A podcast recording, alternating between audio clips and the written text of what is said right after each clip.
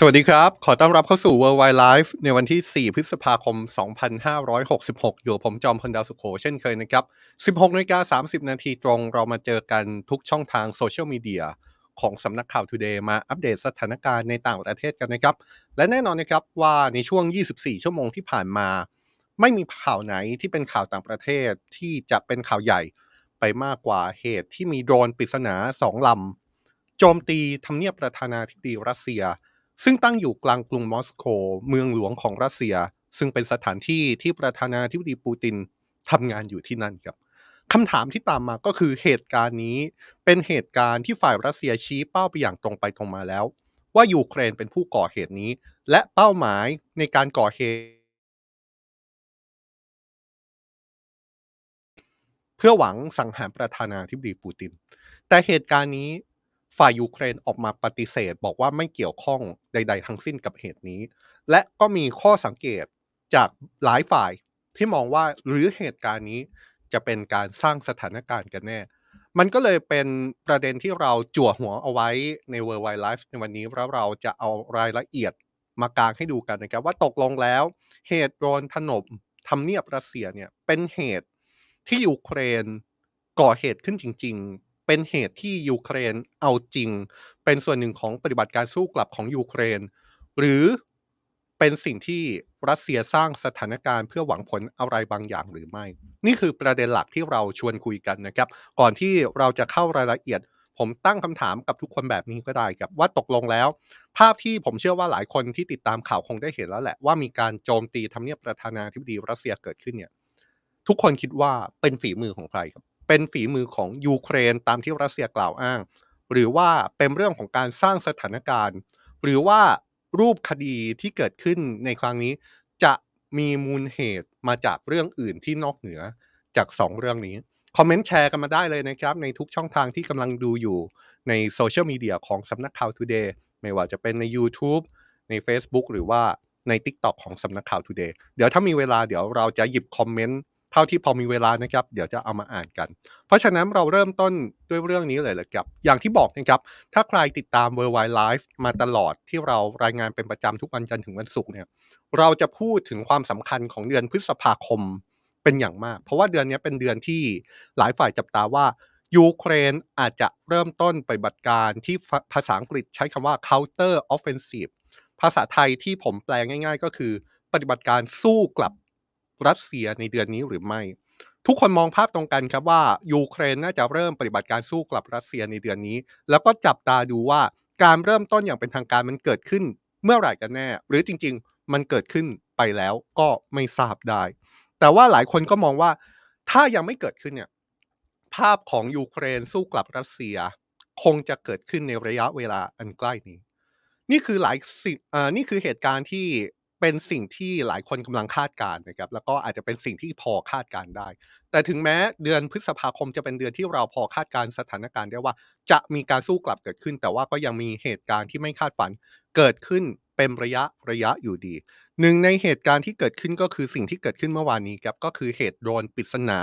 ไปโจมตีทำเนียบเครมลิน ซึ่งก็คือทำเนียบประธานาธิบดีรัสเซีย ซึ่งตั้งอยู่กลางกรุงมอสโกเมืองหลวงของรัสเซียนะครับถ้ามีภาพเดี๋ยวเราจะเอาขึ้นภาพให้ดูนะครับ เพราะว่ามีวิดีโอ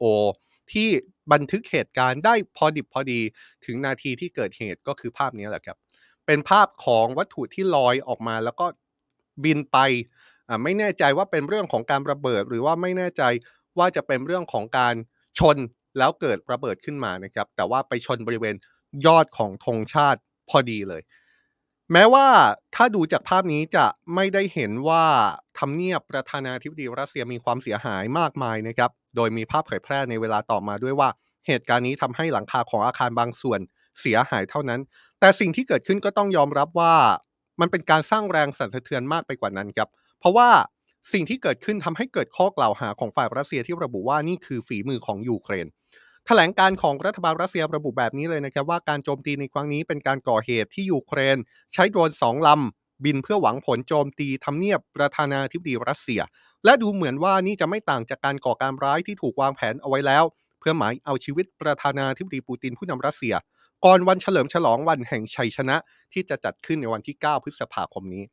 สำนักข่าว RIA สื่อของทางการรัสเซียยืนยันว่าประธานาธิบดีปูตินตอนนี้ปลอดภัย ไม่ได้รับบาดเจ็บหรือว่าไม่ได้รับผลกระทบจากเหตุการณ์ในครั้งนี้ และระบุว่าขณะเกิดเหตุผู้นำรัสเซียไม่ได้อยู่ในสถานที่ดังกล่าวครับซึ่งตามปกติแล้วผู้นำรัสเซียจะเข้าไปทำงานในช่วงเวลากลางวันเท่านั้น และไม่ได้มีที่พักอยู่ในอาคารหลังที่ถูกโจมตีแต่อย่างใด นอกจากความเคลื่อนไหวที่เป็นทางการแล้วยังมีความเคลื่อนไหวที่ไม่เป็นทางการต่อเรื่องนี้จากฝั่งรัสเซียตามมาเรื่อยๆนะครับ โดยโดยเฉพาะอย่างยิ่ง ท่าทีจากนายดมิทรีเมดเวเดฟ อดีตประธานาธิบดีรัสเซีย ซึ่งถือได้ว่าเป็นคนสนิทของประธานาธิบดีปูติน และปัจจุบันเป็นรองประธานสภาความมั่นคงแห่งชาติรัสเซีย อดีตประธานาธิบดีของรัสเซียคนนี้ที่เป็นคนสนิทของประธานาธิบดีปูติน ออกมาแสดงความคิดเห็นหลายครั้งแล้วนะครับ แล้วก็ทุกครั้งการันตีได้เลยว่าเป็นความเห็นที่ดุเดือด เช่นเดียวกับในครั้งนี้ครับ อดีตประธานาธิบดีรัสเซียดมิทรีเมดเวเดฟระบุว่าเหตุที่เกิดขึ้นทำให้รัสเซียไม่เหลือทางเลือกอื่น นอกจากรัสเซียจะต้องกำจัดประธานาธิบดีวลาดิเมียร์เซเลนสกี้ผู้นำยูเครน และพวกพ้องของยูเครน เท่านั้น นี่เป็นท่าทีที่ออกมาจากฝั่งรัสเซียนะครับ ชี้ชัดเจนว่าเหตุการณ์ที่เกิดขึ้น เป็นการโจมตีที่มาจากฝั่งยูเครน ทีนี้เราไปดูท่าทีของฝั่งยูเครนกันบ้างนะครับ ฝ่ายยูเครนก็มีความชัดเจนในเรื่องนี้เหมือนกัน โดยยืนยันว่ายูเครน ไม่ได้เป็นคนทำครับ โดยนายวโลดิเมียเซเลนสกี้ประธานาธิบดียูเครนระบุว่ายูเครนไม่ได้มีส่วนเกี่ยวข้องกับเรื่องนี้ แม้แต่น้อย ผู้นำยูเครนออกมาให้ความเห็นเรื่องนี้ขณะที่เขากำลังเยือนฟินแลนด์ ระบุนะครับว่ายูเครนไม่ได้ต้องการโจมตีประธานาธิบดีปูตินยูเครนกำลังต่อสู้เพื่อดินแดนของตัวเอง ฝ่ายยูเครนยังตั้งข้อสังเกตไปถึงการที่รัสเซียชี้มาที่ยูเครนว่าเป็นคนก่อเหตุนี้อย่างชัดเจนว่านี่น่าจะเป็นสัญญาณที่ฝ่ายรัสเซีย กำลังจะใช้เป็นข้ออ้างในการบุกใหญ่หรือไม่ โดยอาศัยกรณีการโจมตีทำเนียบประธานาธิบดีรัสเซียเป็นข้ออ้าง มีจุดหนึ่งที่ฝ่ายยูเครนตั้งข้อสังเกตจากคลิปวิดีโอนะครับ เมื่อสักครู่เราอาจจะพอเห็นภาพกัน เป็นคลิปวิดีโอขณะเกิดเหตุ แต่ว่าเป็นคลิปที่นายอันตอนเกราชเชนโกที่ปรึกษารัฐมนตรีมหาดไทยของยูเครน ได้โพสต์คลิปวิดีโอคลิปนี้นี่แหละครับ ดูเผินๆก็คือคลิปที่ หลายคนเห็นภาพมาแล้วแหละครับว่าเป็นนาทีที่เกิดเหตุโดนปริศนาถล่มทำเนียบประธานาธิบดีรัสเซีย แต่ว่าที่ปรึกษารัฐมนตรีมหาดไทยของยูเครน ได้วงกลมในพื้นที่ที่ใกล้กับโดมเห็นไหมครับ แล้วก็ตั้งข้อสังเกตว่าในขณะที่ก่อนเกิดเหตุเนี่ยก่อนที่โดนจะโจมตีไปยังหลังคาของทำเนียบประธานาธิบดีรัสเซียเนี่ยดูเหมือนว่าจะมีคนสองคนกำลังปีนขึ้นไปบนยอดตึกพอดิบพอดีเลย พร้อมตั้งข้อสังเกตว่านี่เป็นจังหวะที่พอดีเกินไปหรือไม่ นอกจากนี้ยังมีฝ่ายยูเครนอีกจำนวนมากเลยนะครับ ที่ตั้งข้อสังเกตเกี่ยวกับคลิปวิดีโอ ที่ดูเหมือนว่าจะถ่ายได้ในจังหวะที่เกิดขึ้นพอดีกับเหตุโจมตีเลย แต่ว่าสิ่งที่เกิดขึ้นหลังจากมีการโจมตีทำเนียบประธานาธิบดีรัสเซียปรากฏว่า มีสัญญาณเตือนการโจมตีจากรัสเซียในยูเครนขึ้นมาทันทีนะครับ มีรายงานสัญญาณเตือนการโจมตีทั้งในกรุงเคียฟ ซึ่งเป็นเมืองหลวงของยูเครน มีสัญญาณการโจมตีที่เมืองโอเดซาซึ่งเป็นเมืองท่าที่สำคัญของยูเครน แต่ดูเหมือนว่าในการโจมตี ซึ่งเชื่อได้ว่าน่าจะเป็นปฏิบัติการทางอากาศของรัสเซียที่โจมตีเข้าไปในยูเครนเนี่ยฝ่ายยูเครนจะสามารถสกัดการโจมตีจากฝ่ายรัสเซียได้นะครับ โดยในช่วงเวลาไล่เลี่ยกันยังมีรายงานยูเครนถูกโจมตีที่ภูมิภาคเคอร์ซอน แต่ว่าเหตุการณ์นี้ยูเครนไม่สามารถสกัดได้ครับทำให้มีรายงานชาวยูเครนเสียชีวิตอย่างน้อย 21 คนคำถามที่สำคัญ ที่เป็นคำถามที่ตามมาในตอนนี้ คือใครเป็นคนทำครับ เหตุนี้ใครเป็นผู้ก่อเหตุ อย่างที่บอกนะครับ รัสเซียชี้ชัดชัดเจน ไม่พูดพร่ำทำเพลงหลังเกิดเหตุนี้ รัสเซียแสดงท่าทีชัดเจนว่า นี่คือฝีมือของยูเครน ขณะที่ถ้าไปถามยูเครนยูเครนก็ออกมาปฏิเสธว่ายูเครนไม่ได้ก่อเหตุนี้คำถามก็คือใครเป็นคนทำกันแน่ อันนี้เป็นคำถามที่น่าสนใจมากเลยนะครับ ตอนนี้ยังมีท่าทีจากหลายฝ่ายที่ยังไม่ได้ออกมาฟันธงว่าใครเป็นผู้ก่อเหตุค่อนข้างพอสมควรนะครับ แม้กระทั่งพันธมิตรหลักของยูเครน อย่างสหรัฐอเมริกาเนี่ยรัฐบาลสหรัฐก็ยังไม่มีคำตอบเรื่องนี้ที่ชัดเจน โดยระบุว่ายังเร็วเกินไปที่จะตอบคำถามนี้ครับท่าทีที่พอจะเป็นคำตอบที่เราน่าจะมาจับสัญญาณได้มากที่สุดจากฝั่งสหรัฐเนี่ยมาจากสมาชิกวุฒิสภามาร์คเวอร์เนอร์ซึ่งเป็นประธานกรรมาธิการหน่วยข่าวกรองของวุฒิสภาสหรัฐ ออกมาให้ความเห็นจากกรณีนี้โดยระบุว่ายังไม่มีข้อบ่งชี้ใด ๆ ว่ายูเครนอยู่เบื้องหลังการส่งโดรนไปโจมตีทำเนียบรัสเซีย ซึ่งนี่เป็นท่าทีที่เปิดเผยออกมาหลังจากที่เขาหารือร่วมกับนายวิลเลียมเบิร์นส์ผู้อำนวยการสำนักข่าวกรองกลาง แห่งชาติสหรัฐ หรือว่า CIA นะครับ ขณะที่โฆษกรัฐบาลสหรัฐยืนยันนะครับว่าที่ผ่านมาสหรัฐไม่ได้มีการยกระดับสถานการณ์ไปช่วยยูเครนโจมตีรัสเซียถึงในผืนแผ่นดินของรัสเซีย ส่วนการโจมตีทำเนียบรัสเซียที่เกิดขึ้นนั้น ขอยังไม่คาดการอะไรล่วงหน้า เพราะว่ามันยังเร็วเกินไป นี่คือความเห็นจากรัฐบาลสหรัฐ ซึ่งเป็นความเห็นที่เป็นทางการนะครับจะเห็นได้เลยว่า ทางการสหรัฐบอกว่ายังเร็วเกินไปที่จะชี้ว่าใครเป็นผู้ก่อเหตุ ยังเร็วเกินไปที่จะสรุปว่ายูเครนเป็นผู้ก่อเหตุหรือไม่ แต่ว่าถ้าไปดูความเห็นของหน่วยงานอื่น ๆ ที่เป็นหน่วยงานวิชาการ หรือว่าหน่วยงานที่จับตาสงครามยูเครนมาตั้งแต่ต้น โดยเฉพาะอย่างยิ่งที่เป็นหน่วยงานของชาติตะวันตก เราจะเริ่มเห็นข้อบ่งชี้ ข้อสังเกตที่อาจจะระบุไปทางว่าเหตุการณ์ในภาพนี้ อาจจะไม่ใช่การโจมตีของฝ่ายยูเครนครับ แต่เผลอๆอาจจะเป็นการที่รัสเซียสร้างสถานการณ์ขึ้นมาเอง เพื่อเป็นข้ออ้างในการบุกใหญ่ยูเครนก็เป็นได้ ยกตัวอย่างเช่นการประเมินล่าสุดที่ออกมาจากสถาบันการศึกษาสงครามหรือว่า ISW ที่บ่งชี้ว่าเหตุโดนโจมตีทำเนียบรัสเซียน่าเป็นการจัดฉากโดยฝ่ายรัสเซียเอง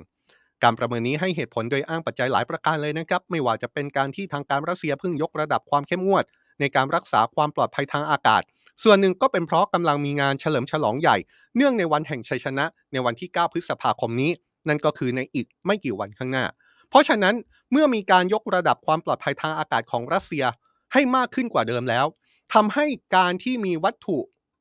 ลอยอยู่บนน่านฟ้าของกรุงมอสโกเมืองหลวงของรัสเซียและสามารถผ่านไปจนถึงสามารถโจมตีทำเนียบประธานาธิบดีรัสเซียได้เนี่ยมันไม่น่าจะเป็นเรื่องที่เกิดขึ้นได้ เมื่อระดับความปลอดภัยของรัสเซียสูงขนาดนั้น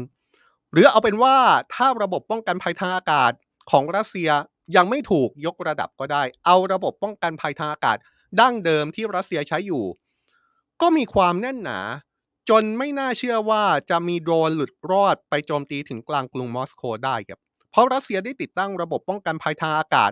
ยกตัวอย่างเช่น มีการติดตั้งระบบป้องกันภัยทางอากาศปันเซอร์ใกล้กับกรุงมอสโก เพื่อดูแลน่านฟ้าของกรุงมอสโก มาตั้งแต่เดือนมกราคมที่ผ่านมาแล้ว ดังนั้น ถ้าเราตั้งสมมุติฐานในลักษณะที่ว่าจริง ๆ แล้วรัสเซียก็น่าจะมีระบบป้องกันภัยทางอากาศที่เข้มแข็งที่แน่นหนา เหตุการณ์นี้ก็ไม่น่าจะเกิดขึ้นได้ง่าย ๆเลย โดยเฉพาะอย่างยิ่งนี่เป็นการโจมตี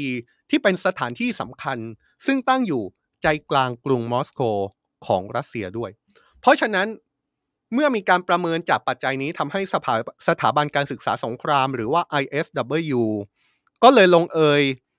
บทสรุปของเหตุการณ์นี้ โดยตั้งข้อสังเกตว่านี่น่าจะเป็นฝ่ายรัสเซียที่ก่อเหตุนี้ขึ้นมาเองครับ เพื่อหวังผลทางการเมืองที่ใหญ่มาก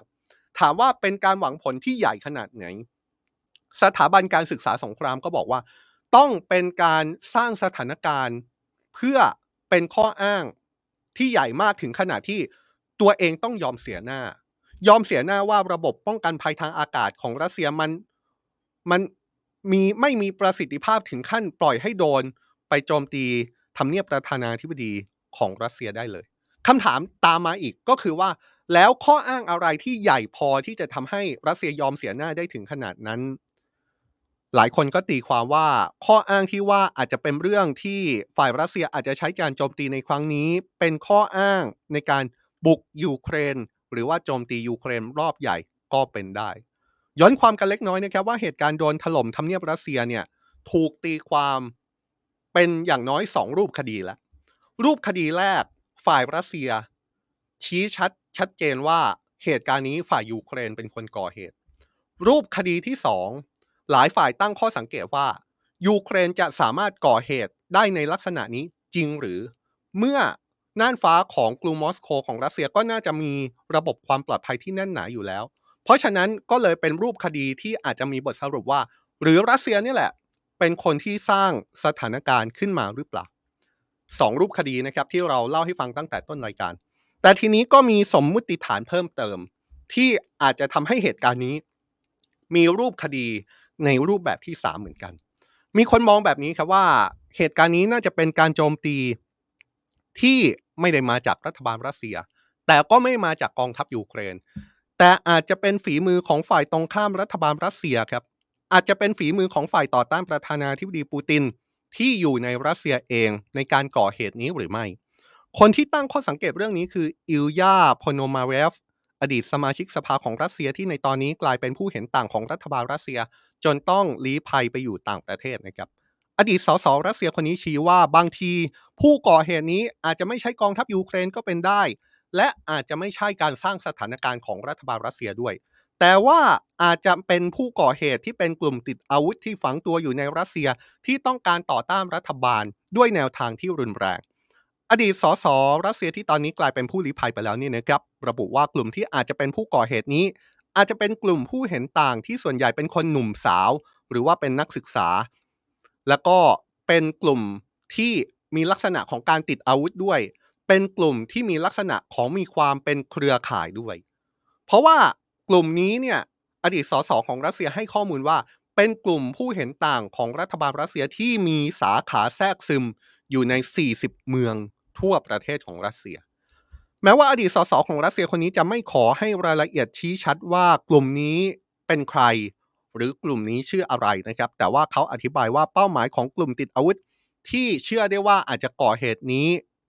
จะเน้นการโจมตีระบบรางรถไฟ หรือว่าไปก่อเหตุวางเพลิง ตามศูนย์รับสมัครทหารอาสาของรัสเซีย หรือแม้กระทั่งเป็นแฮกเกอร์ในการโจมตีระบบราชการของรัสเซียครับ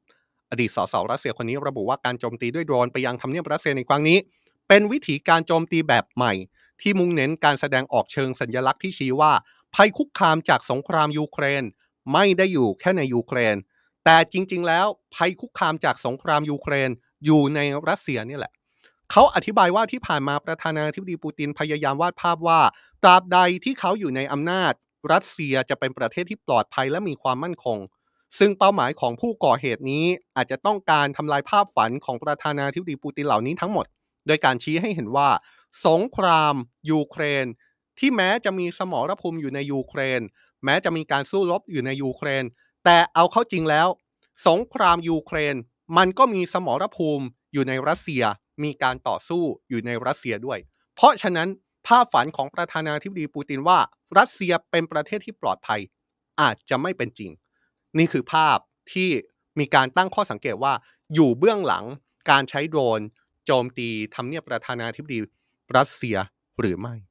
ซึ่งแม้เหตุโดนโดนถล่มทำเนียบรัสเซียตามภาพนี้นะครับจะถูกมองว่าเป็นการสร้างสถานการณ์ ไม่ใช่การโจมตีของฝ่ายรัสเซียของฝ่ายยูเครนตามที่รัสเซียกล่าวหาหรือไม่ แต่ก็มีการโจมตีในรัสเซียหลายเหตุครับก่อนหน้านี้ที่หลายคนเชื่อว่า จริง ๆ แล้วก็น่าจะเป็นฝีมือของยูเครนที่เข้าไปก่อเหตุโจมตีในผืนแผ่นดินของรัสเซียนั่นแหละ อย่างเมื่อวานนี้เนี่ยเราพูดถึง 4 เหตุใช่ไหมครับ4เหตุที่เกิดขึ้นในช่วงปลายสัปดาห์ที่แล้วคาบเกี่ยวมาถึงต้นสัปดาห์ที่ผ่านมา ซึ่งเป็นเหตุการณ์ที่เกิดขึ้นในผืนแผ่นดินของรัสเซีย และก็มีแนวโน้มว่าผู้ก่อเหตุทั้ง 4 เหตุนั้นอาจจะเป็นฝีมือของยูเครน แต่ว่าต้องโน้ตไว้นะครับว่ายูเครนไม่ได้ออกมายอมรับว่าเป็นผู้ก่อเหตุนั้น ล่าสุดก็มีเหตุนี้ครับเป็นเหตุโจมตีคลังน้ำมันทางตอนใต้ของรัสเซีย โดยที่เรื่องนี้เนี่ยน่าสนใจตรงที่ แม้ว่าจะเป็นเหตุการโจมตีที่เกิดขึ้นในรัสเซีย แต่ว่าฝ่ายยูเครนเป็นคนออกมาเปิดเผยเรื่องนี้เองนะครับ แล้วก็สื่อยูเครนเป็นคนที่ได้ภาพขณะที่ก่อเหตุมาด้วย คือภาพที่เรากำลังฉายให้เนี่ยแหละ โดยรายงานระบุว่าคลังน้ำมันที่ถูกโจมตีนี้เป็นหนึ่งในคลังน้ำมันที่ใหญ่ที่สุดทางภาคใต้ของรัสเซียทีเดียว นั่นก็หมายความว่าอะไรครับ หมายความว่า แม้เราจะยังไม่สามารถฟันธงได้ว่าตกลงแล้วเหตุโดรนโจมตีทำเนียบประธานาธิบดีรัสเซียจะเป็นฝีมือยูเครนตามที่รัสเซียกล่าวอ้างหรือไม่ แต่จริง ๆ แล้วภาพที่เกิดขึ้นในช่วงหลายวันที่ผ่านมา ก็เริ่มเห็นภาพ เหตุผิดปกติ เหตุโจมตีที่เกิดขึ้นในผืนแผ่นดินของรัสเซียเองด้วย แต่ว่าฝ่ายยูเครนไม่ได้ออกมายอมรับว่าเป็นผู้ก่อเหตุนั้น เล่ามาจนถึงตอนนี้ ทุกคนคิดว่า ใคร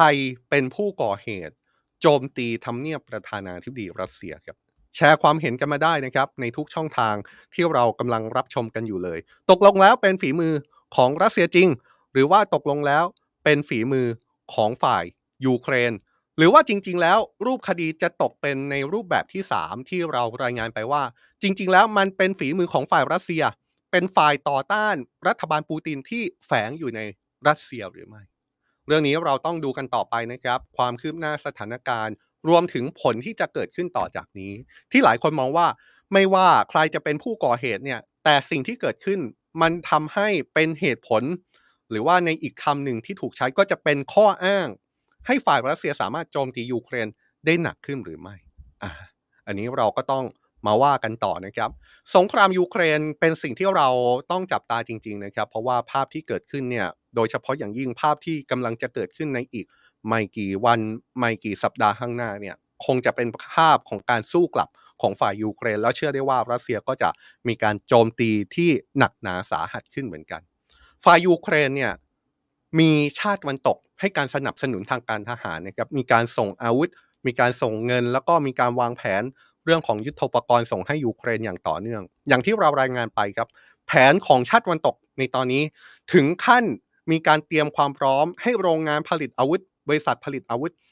ไปเพิ่มกำลังการผลิตไปพัฒนาศักยภาพการผลิตของตัวเอง เพื่อรองรับการผลิตเครื่องกระสุนยุทโธปกรณ์ ส่งให้ยูเครนในระยะยาวไม่ให้ขาดตอน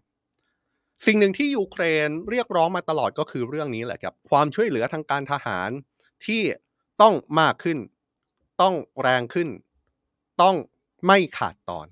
แต่ว่าสิ่งหนึ่งที่ยูเครนก็พยายามเรียกร้องไปยังชาติตะวันตก โดยเฉพาะอย่างยิ่งเรียกร้องไปถึงนาโตเหมือนกัน ก็คือการเรียกร้องให้นาโตพิจารณายูเครนให้เข้าเป็นส่วนหนึ่งของนาโตเสียที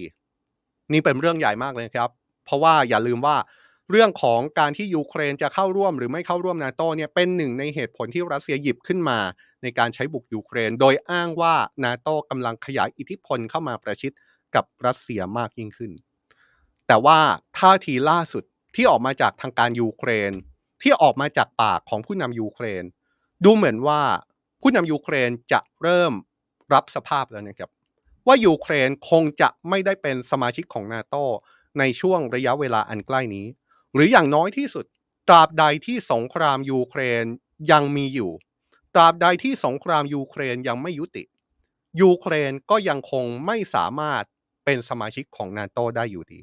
เรื่องนี้เป็นเรื่องที่ผู้นำยูเครนออกมาพูดเอง ระหว่างการเยือนประเทศฟินแลนด์นะครับ ซึ่งการเยือนประเทศฟินแลนด์ในที่เกิดขึ้นเนี่ยผู้นำยูเครนก็ได้พบกับผู้นำหลายชาติไม่ว่าจะเป็นสวีเดนเดนมาร์กนอร์เวย์แล้วก็ไอซ์แลนด์ โดยระบุว่าเป็นการหารือสถานการณ์ ที่รัสเซียรุกรานยูเครน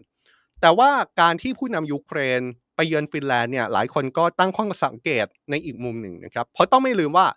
ฟินแลนด์เป็นประเทศที่เพิ่งได้รับการอนุมัติให้เข้าร่วมเป็นชาติสมาชิกนาโตส่วนยูเครนก็เป็นชาติที่ร้องขอนาโตมาตลอด ว่าขอให้มีการพิจารณารับยูเครนเข้ามาเป็นสมาชิกเถอะ แต่อย่างที่บอกครับ ในตอนนี้ผู้นำยูเครน ไม่รู้ผลจากการพูดคุยกับผู้นำฟินแลนด์ หรือว่าสถานการณ์ที่เกิดขึ้นเบื้องหน้าทำให้ดูเหมือนว่าผู้นำยูเครนจะเริ่มรับสภาพแล้วว่าการเข้าเป็นสมาชิกนาโตของยูเครน อาจจะไม่ใช่เรื่องง่ายขนาดนั้น ประธานาธิบดีโวโลดิเมียร์ เซเลนสกี้ของยูเครนยอมรับแบบนี้ครับว่าตราบใดที่ยังมีสงครามอยู่ยูเครนก็คงจะไม่ได้เข้าร่วมเป็นสมาชิกนาโตแน่นอน จนกระทั่งสงครามยูเครนจะสิ้นสุด อย่างไรก็ตามผู้นำยูเครนระบุว่าสิ่งที่ยูเครนต้องการตอนนี้ แม้ว่าจะรับสภาพว่าคงจะเป็นสมาชิกในระยะใกล้นี้ไม่ได้ แต่ยูเครนก็กำลังจะร้องขอให้นาโตพิจารณาให้ยูเครนออกใบเชิญ ให้เข้าร่วมนาโตเหมือนเป็นหลักประกันว่านาโตเชิญยูเครนเข้าร่วมเป็นสมาชิกนั้นนะแล้วนะผู้นำยูเครนขอเรื่องนี้ครับ ขอให้ออกใบเชิญมา และอีกข้อหนึ่งที่เป็นคำร้องขอใหม่ของผู้นำยูเครนแล้วก็น่าสนใจมากก็คือ ผู้นำยูเครนอยากให้นาโตพิจารณาออกมาตรการการันตีความปลอดภัยให้กับยูเครนครับผู้นำยูเครนระบุแบบนี้นะครับว่าเขาเข้าใจดีถึงการที่ยังไม่สามารถพิจารณาเป็นสมาชิกนาโตของยูเครนได้ในตอนนี้ แต่ก็อยากให้พันธมิตรของยูเครนเดินหน้าก้าวสำคัญ เพื่อสร้างแรงบันดาลใจให้กับสังคมยูเครน ไม่ใช่แค่การแสดงออกว่านาโต เปิดประตูให้กับยูเครน ผู้นำยูเครนย้ำว่าท่าทีของนาโตไม่ควรเป็นแค่สิ่งที่จะเกิดขึ้นในอนาคต แต่ผู้นำยูเครนบอกว่าท่าทีของนาโตต้องเป็นแรงสนับสนุนในวันนี้ และยูเครนต้องได้แรงสนับสนุนทางการเมือง เพื่อให้เห็นทิศทางในวันนี้ เพราะฉะนั้นนาโตควรต้องออกมาเชิญให้กับยูเครนผู้นำยูเครนยังยืนยันด้วยนะครับว่าเป้าหมายสูงสุดที่จะการันตีความปลอดภัยให้กับยูเครนได้ แน่นอน ถ้าจะต้องการการันตีความปลอดภัยให้กับยูเครน ในระดับสูงสุดยูเครนต้องไปเป็นสมาชิกนาโต แต่ในเมื่อยูเครนยังไม่ได้เป็นสมาชิก ผู้นำยูเครนบอกว่า ไม่งั้นยูเครนก็ต้องการให้นาโตการันตีความปลอดภัยให้ ผมคิดว่าท่าทีถ้อยแถลงของประธานาธิบดียูเครนที่ออกมาระหว่างการเดินทางเยือนฟินแลนด์เนี่ยน่าสนใจนะครับ แล้วก็ น่าจะนำมาถอดรหัส เพราะแน่นอนยิงสิ่งที่เราพูดกันสิ่งที่ออกมาจากสารของผู้นำยูเครนในตอนนี้ชัดเจนแล้วว่า รับสภาพยังไงยูเครนคงจะไม่ได้เป็นสมาชิกนาโตในระยะเวลาอันใกล้นี้ตราบใดที่สงครามยังไม่สิ้นสุดยูเครนก็คงยังไม่เป็นสมาชิกนาโตอันนี้สัญญาณชัดเจนนะครับว่าผู้นำยูเครนรับสภาพแล้ว แต่การรับสภาพของผู้นำยูเครนมาพร้อมกับ แผนการเดินหมากใหม่ ก็คือคุณไม่จำเป็นต้องบอกว่าเราจะเป็นสมาชิกนาโตคุณไม่ต้องมารับเราเป็นสมาชิกนาโตในวันที่เกิดสงครามอยู่ แต่ในวันที่เกิดสงครามอยู่เนี่ย คุณช่วยประกาศอย่างเป็นทางการว่า เราเชิญแล้ว และช่วยประกาศอย่างเป็นทางการว่า เราการันตีความปลอดภัยให้กับยูเครนได้ไหม นี่เท่ากับว่า เป็นการรับสภาพแต่ก็ยื่นข้อเสนอใหม่ให้กับนาโตนะครับ เป็นท่าทีที่ผมคิดว่าน่าสนใจแล้วก็น่าศึกษาเป็นอย่างมาก ในจังหวะที่ยอมเสีย แต่ก็เป็นจังหวะที่ผู้นำยูเครนคิดเดินหมากเพื่อที่จะขอให้ได้แนวในในแนวทางที่อาจจะพอหลงเหลืออยู่บ้าง ในตอนนี้เนี่ยแม้หลายคนจับตาว่ายูเครนจะเดินหน้าสู้กลับในเร็วๆนี้หรือไม่ แต่ว่าดูเหมือนในช่วงนี้จะเป็นช่วงที่ผู้นำยูเครนกำลังเดินสายไปต่างประเทศนะครับ ล่าสุดมีภาพที่ผู้นำยูเครนกำลังเดินสายไปที่เนเธอร์แลนด์แล้วก็เดินทางไปที่ศาลอาญาระหว่างประเทศ ซึ่งเป็นศาลที่ออกหมายจับประธานาธิบดีปูติน ในข้อหาอาชญากรรมสงคราม นอกจากนี้เริ่มมีรายงานออกมาจากสื่อในเยอรมนี ระบุว่าผู้นำยูเครนอาจเดินทาง ไปเยือนประเทศเยอรมนีด้วย เยอรมนีนี่ต้องจับตามากเลยนะครับ อย่างที่เรารายงานไปเมื่อวานนี้ รัสเซียออกมากล่าวหาด้วยข้อกล่าวหาที่รุนแรงถึงเยอรมนีว่า เยอรมนีเนี่ยเป็นส่วนหนึ่งเกี่ยวข้องโดยตรงกับสงครามยูเครนแล้ว เพราะว่าพบว่ามีอาวุธเยอรมนีไปอยู่ที่ภูมิภาคดอนบาส ซึ่งรัสเซียอ้างสิทธิ์ว่าเป็นดินแดนของรัสเซีย ต้องจับตากันต่อไปนะครับว่า การที่ผู้นำยูเครนอาจจะไปเยือนเยอรมนี จะมีท่าทีใด ๆ ออกมาจากฝ่ายเยอรมนี ในเชิงที่จะสนับสนุนยูเครนเพิ่มเติมมากกว่านี้เข้าไปอีกหรือไม่ แต่ว่าถ้าเราย้อนความไปถึงเรื่องของนาโตเนี่ย เอาเข้าจริงนาโตเนี่ยคิดลึกๆ คิดไปดูถึงรากเนี่ยกลายเป็นองค์กรความมั่นคงที่เป็นใจกลางของเรื่องของสงครามยูเครนเหมือนกันนะครับ อย่างที่ผมเกริ่นไปตอนต้นว่า ข้อกล่าวอ้าง ข้ออ้างหรือว่าเหตุผลที่ฝ่ายรัสเซียบอกว่าต้องบุกยูเครน ข้อหนึ่งถ้าทุกคนไม่ลืมก็คือ เรื่องที่รัสเซียอ้างว่านาโต้กำลังขยายอิทธิพลเข้ามาประชิดรัสเซีย แต่ว่าความเป็นใจกลางของเรื่องราวทั้งหมดของนาโต้เนี่ยไม่ใช่แค่เรื่องของสงครามยูเครนเท่านั้นนะครับ เพราะเอาเข้าจริง แม้กระทั่งความตึงเครียด ในภูมิภาคเอเชียแปซิฟิกที่ฝั่งหนึ่งเนี่ยอาจจะเป็นเรื่องของสหรัฐ อีกฝ่ายหนึ่งเป็นเรื่องของจีนกำลังเผชิญหน้ากันอยู่เนี่ยมันก็ยังมีใจกลางของเรื่องที่เกี่ยวข้องกับนาโตเหมือนกัน ผมคิดว่าในช่วงหลังหลายคนเริ่มจะได้ยิน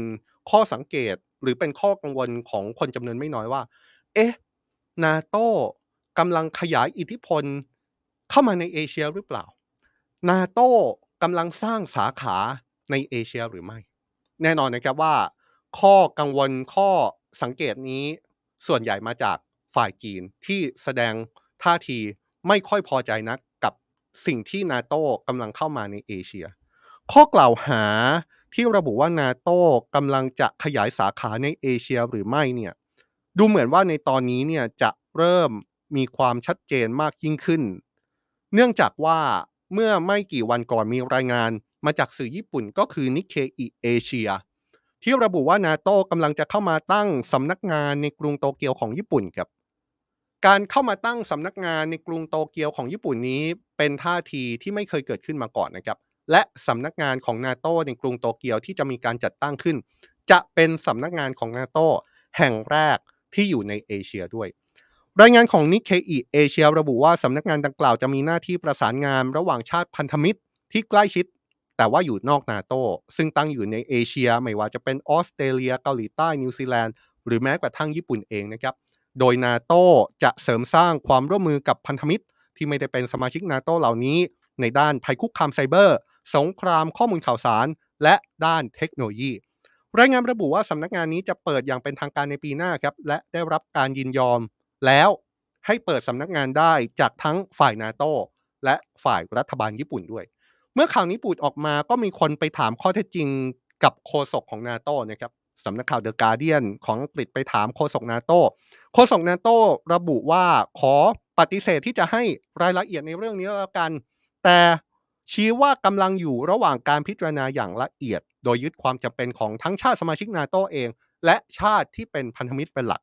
อย่างไรก็ตามโฆษกนาโตยืนยันนะครับว่าถ้าให้เปรียบเทียบกับพันธมิตรนาโตด้วยกัน ไม่มีชาติไหนที่จะเหมาะสมไปกว่าญี่ปุ่นแล้ว เนื่องจากทั้งนาโตและญี่ปุ่น ได้แชร์คุณค่า ผลประโยชน์ และข้อกังวลในรูปแบบเดียวกัน รวมถึงให้การสนับสนุนยูเครน หรือการเน้นให้เห็นถึงความท้าทายในความมั่นคงจากบรรดาระบอบอำนาจนิยมในลักษณะเดียวกันเลย โดยที่ผ่านมาเนี่ยแม้ภาพของนาโตจะถูกมุ่งเน้นไปที่การต่อกรกับรัสเซีย โดยแนวยุทธศาสตร์ของนาโตที่ประกาศเมื่อปีที่แล้ว แม้ว่ายุทธศาสตร์ของนาโต จะยืนยันไฮไลท์จุดประสงค์อันดับแรก ๆ ก็คือเรื่องของที่ระบุว่ารัสเซียยังเป็นภัยคุกคามโดยตรงที่สำคัญที่สุดต่อชาติสมาชิกเนี่ยนะครับ แต่ว่าแนวยุทธศาสตร์ของนาโตที่ประกาศออกมาเมื่อปีที่แล้วก็ยังได้ระบุถึงข้อพิจารณาของนาโตที่มองว่า จีนกำลังเป็นความท้าทายอย่างมีระบบต่อภัยความมั่นคงด้วย นอกจากนี้นาโตยังคงยืนยันถึงการร่วมมือระหว่างชาติในภูมิภาคอินโดแปซิฟิก และการร่วมมือข้ามภูมิภาคที่เผชิญกับความท้าทาย และผลประโยชน์ด้านความมั่นคงในรูปแบบเดียวกันนาโต้เคยออกมากล่าวหาจีนด้วยซ้ำนะครับว่าเปิดปฏิบัติการไซเบอร์ รวมถึงเปิดปฏิบัติการแบบลูกผสม หรือว่า Hybrid Operation ที่เน้นไปในทางมุ่งร้าย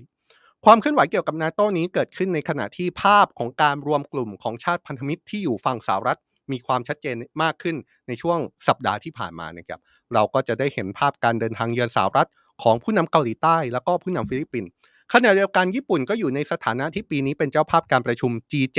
และการประชุมจะจัดขึ้นในเดือนนี้ โดยหนึ่งในประเด็นที่จะมีการพูดคุยกันในการประชุม G7 อย่างแน่นอนก็คือเรื่องของความตึงเครียดที่ช่องแคบไต้หวันครับซึ่งเรื่องนี้เนี่ยผู้นำญี่ปุ่นเคยกล่าวให้ความเห็นถึงขั้นว่า สิ่งที่เกิดขึ้นในยูเครนในวันนี้ อาจเกิดขึ้นกับเอเชียตะวันออกในวันพรุ่งนี้ก็เป็นได้ หรือแม้กระทั่งท่าทีอย่างออสเตรเลียที่ในระยะหลังมีท่าทีชัดเจนถึงการวิพากษ์วิจารณ์จีนในหลากหลายมิตินะครับและเพิ่งมีเอกสารแนะนำให้ออสเตรเลีย เพิ่มงบประมาณกลาโหมเพื่อรับมือกับการขยายอิทธิพลของจีนในแปซิฟิก ส่วนผู้นำออสเตรเลียเนี่ยก็เคยได้รับเชิญให้เข้าร่วมการประชุมกับสมาชิกนาโตในฐานะผู้แทน4ชาติเอเชียแปซิฟิกที่ประกอบไปด้วยออสเตรเลีย นิวซีแลนด์ ญี่ปุ่น แล้วก็เกาหลีใต้มาแล้ว และการประชุมนาโตที่จะเกิดขึ้นอีกครั้งในเดือนกรกฎาคมปีนี้ ผู้นำออสเตรเลียก็ได้รับเชิญเช่นเดียวกันครับน่าสนใจมากเลยนะครับ ความเคลื่อนไหวที่เกิดขึ้นที่อาจจะดูภาพเป็นภาพความตึงเครียดของสถานการณ์โลก เป็นการเผชิญหน้ากันระหว่างมหาอำนาจเนี่ยอย่างที่ผมย้ำเสมอครับว่า เรามองภาพสงครามยูเครนเป็นภาพหลักก็เห็นภาพแล้ว แต่ภาพที่มันมีความสนใจ น่าสนใจมีความสำคัญไม่แพ้กันก็คือ ภาพที่เกิดขึ้นแถวแถวภูมิภาคเราเนี่ยแหละครับ และภาพมันก็ชัดเจนมากขึ้น โดยเฉพาะอย่างยิ่งจากฝ่ายที่อาจจะอยู่ฝั่งเดียวกับสหรัฐอเมริกาที่มีการพูดคุยกันมากขึ้น เจอกันมากขึ้น พยายามหาความร่วมมือกันมากขึ้น และล่าสุดก็เป็นเรื่องที่เกี่ยวข้องกับนาโตท่ามกลางข้อสังเกตจากจีน ที่ระบุว่านาโตกำลังจะขยายสาขามาที่เอเชียหรือไม่ แน่นอนนะครับในอีกมุมหนึ่ง ทางฝั่งสหรัฐชาติที่อยู่ฝั่งสหรัฐก็มองว่าในช่วงระยะหลังเนี่ย จีนก็เดินหน้าขยายอิทธิพลในภูมิภาคนี้อย่างมากเช่นกัน เราเห็นกรณีช่องแคบไต้หวัน เราเห็นกรณีที่ยังอาจมองได้ว่าเป็นสงครามตัวแทนหรือไม่ในคาบสมุทรเกาหลี เราเห็นกรณีที่มาอ้างสิทธิ์ในทะเลจีนใต้ ซึ่งเกี่ยวข้องกับหลายชาติอาเซียน และเราเห็นกรณีที่เกิดขึ้นในการพยายามเข้าไปมีอิทธิพลมากขึ้น มีความร่วมมือมากขึ้นกับประเทศในแถบหมู่เกาะแปซิฟิก ซึ่งจะไปเผชิญหน้ากับนิวซีแลนด์ และออสเตรเลีย เรามาพอดจุดแผนที่กันนะครับพอดจุดแผนที่แล้ว เราจะเห็นจุดความขัดแย้ง จุดที่อาจจะเป็นจุดเปราะบาง ไม่ใช่แค่ในยูเครนครับ นี่คือ World Wide Life ครับ เราพยายามมองภาพจากบนฟ้ามองให้เห็นโลกทั้งใบ ว่าเกิดอะไรขึ้น สถานการณ์โลกกำลังจะเดินหน้าไปสู่ทิศทางไหน มาอัปเดตกันเป็นประจำนะครับ 16นาฬิกา30 นาที ทุกวันจันทร์ถึงวันศุกร์ทางทุกช่องทางโซเชียลมีเดียของสำนักข่าว Today และอยากย้ำตรงนี้ครับว่าในช่วงไม่ถึง 10 วันเห็นจะได้แล้วมั้งครับ จากวันนี้ไปจนถึงวันที่ 14 พฤษภาคม World Wide Life ร่วมกับแคมเปญโหวตประหลาดของสำนักข่าว Today เดินหน้าซีรีส์พิเศษที่เราจะชวนคุยกับคนที่อาสามาเป็นรัฐบาลสมัยหน้าว่าพวกเขามีวิสัยทัศน์อย่างไร ต้องการจะวางบทบาทของไทย ในเวทีโลกในรูปแบบไหน และเศรษฐกิจโลกในตอนนี้ ไทยควรมีนโยบายอย่างไร เพื่อตั้งรับ หรือมีนโยบายอย่างไรในเชิงรุก เพื่อหาโอกาสในวิกฤต เพื่อสร้างโอกาสในสถานการณ์ที่โลกกำลังผันผวน ติดตามได้ในเวลาเดียวกันนะครับ เดี๋ยวมีการพูดคุยเมื่อไหร่ก็จะมีการนำเสนอออกมาเมื่อนนั้นครับ นี่คือ World Wide Life ในวันนี้นะครับ ช่วงนี้ผมอาจจะต้องลาไปก่อน และ 18นาฬิกา30 นาทีพลอยวัสินียังอยู่กับเรา แล้วก็มีการเมืองเข้มข้น นับถอยหลังสู่การเลือกตั้งไปพร้อมกันที่ Today Live ครับ ช่วงนี้ผมลาไปก่อนนะครับ สวัสดีครับ